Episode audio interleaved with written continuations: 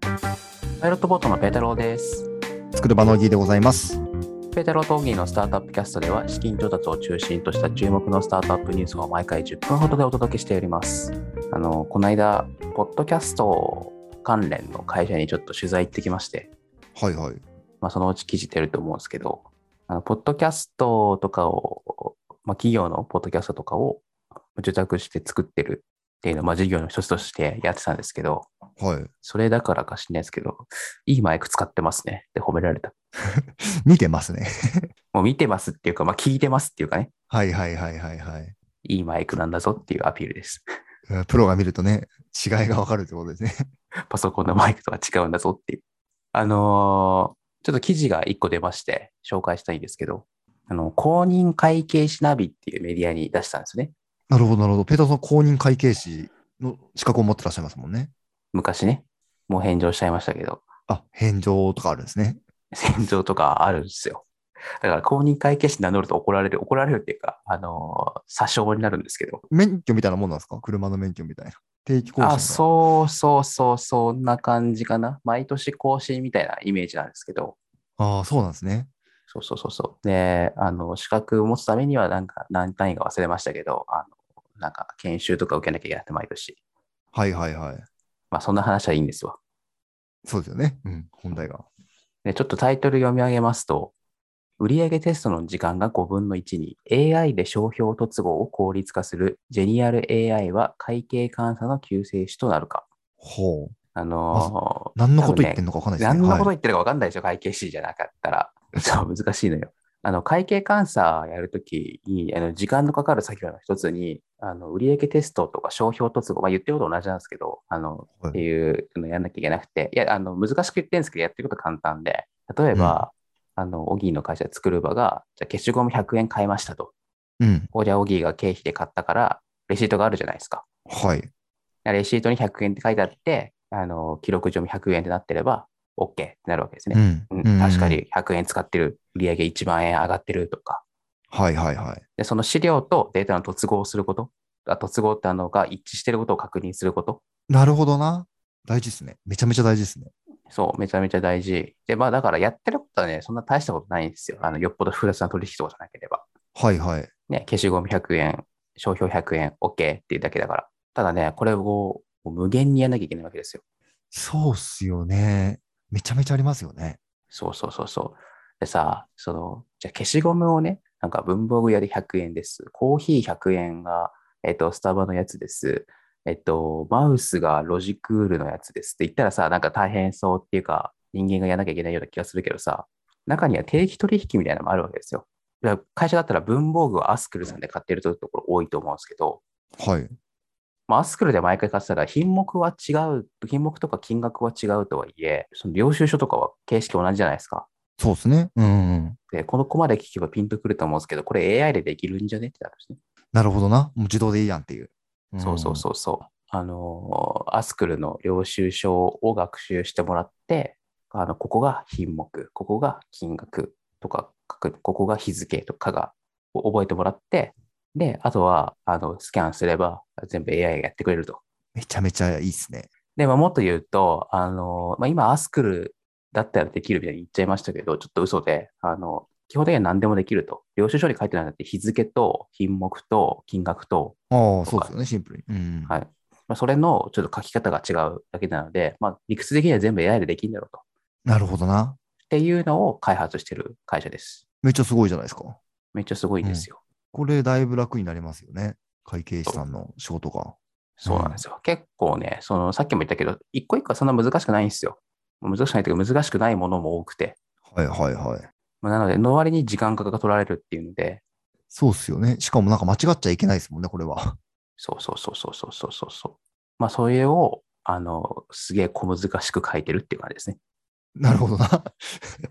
あのーまあ、一応僕、会計監査バックグラウンドがありまして、まあ大学院もそうだしね。で、まあ、今、ライターやってるってことで、割と僕にしか書けない記事だと思うので、確かにいい仕事をしたなって思ってます。本当ですよね。これ難しいですもんね。最初の記事記者の人が聞いたの、知識がない人が聞いたら、マジで何言ってんのかわからんっていう。わからんよわかね。ですよ。言葉がむずいですもん、そもそも。 そう、大したこと言ってないのにね。はい。はい。というわけで、あの、会計系の記事はですね、あの、この後もどんどん書いていきたいなと思っているので、もし売り込みあったらお願いします。じゃあ、今日の話いきましょうかね。はい。あまあのまずですね、M&A が、現、あのラブグラフという会社、皆さんご存知でしょうかはい、ラブグラフさん。まあ、ラブグラフっていうのは、やってることはすごいシンプル。あの、写真撮影したい時ありますよねと、家族家族とかが。うんうんまあ家族とかカップルとか、まあ、結婚するときの記念の写真とか、あとお子さんがいたら、あの、七五三の写真とか。なんで、まあ、スマホでね、簡単に写真なんで撮れるっちゃ撮れるんですけど、まあ、プロのカメラマンがにちゃんと撮ってもらうと全然違うわけですよ。そうですよね。う。うんんまあ、なので、そういう時にあのプロのカメラマンを、まあ、クラウドソーシングっていうとちょっと語弊があるんだよな。クラウドソーシングとラブグラフ雇ってるのの半あのなんか間ぐらいなイメージなんですけど、あのまあ、とにかく派遣してくれて、まあ、いい写真撮ってくれますと。素晴らしい。うん。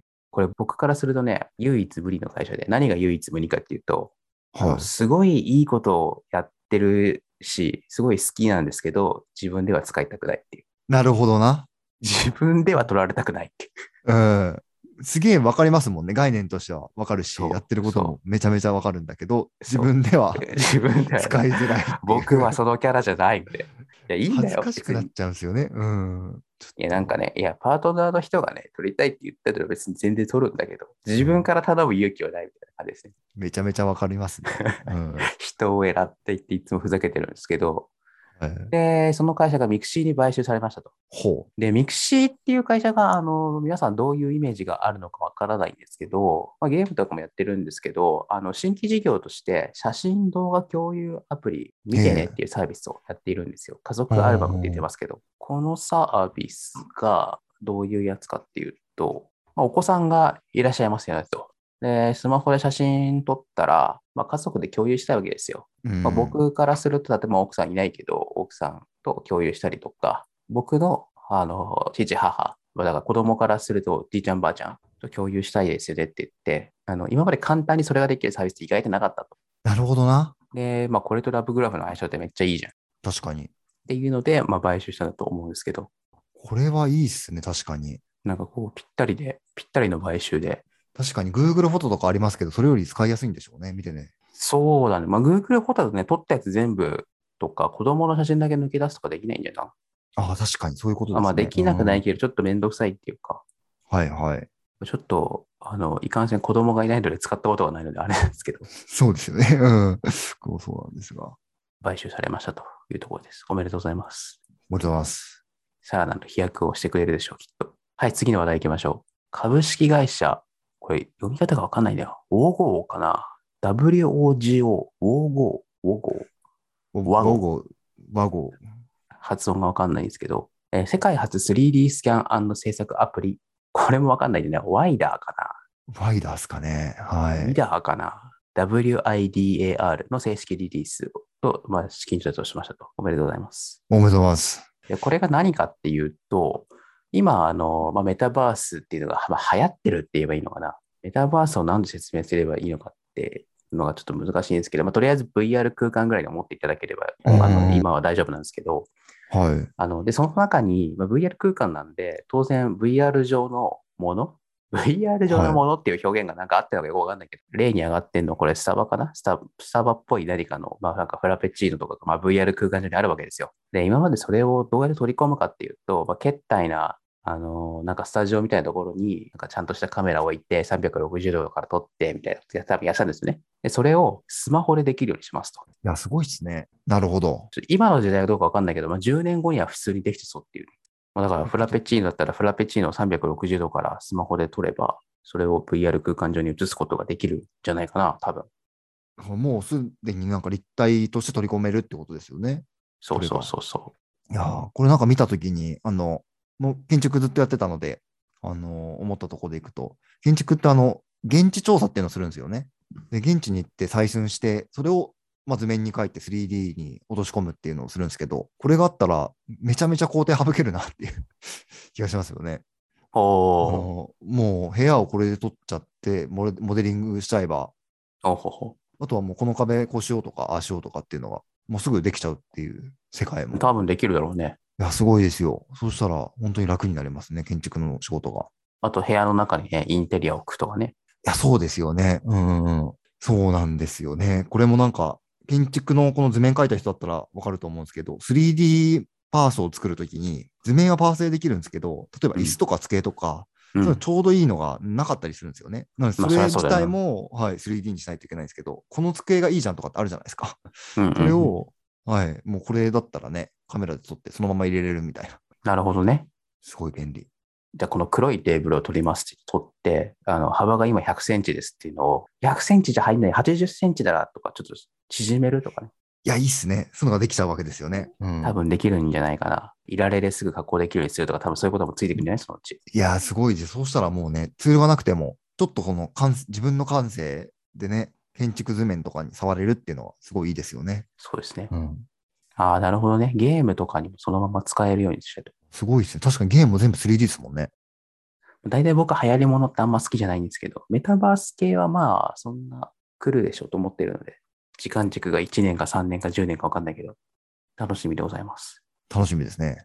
まあ、じゃあ本日はこの辺にしておきましょうかね。あの、この放送3月27日に収録してるんですけど、もう4月ですね。もうね、桜がね、咲き始めてますね。みたいですね。はいなぜか僕全然桜に出会わないんですけど、あ本当ですかうん。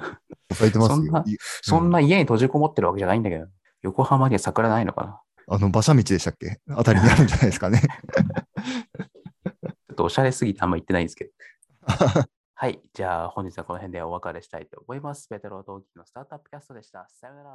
さよなら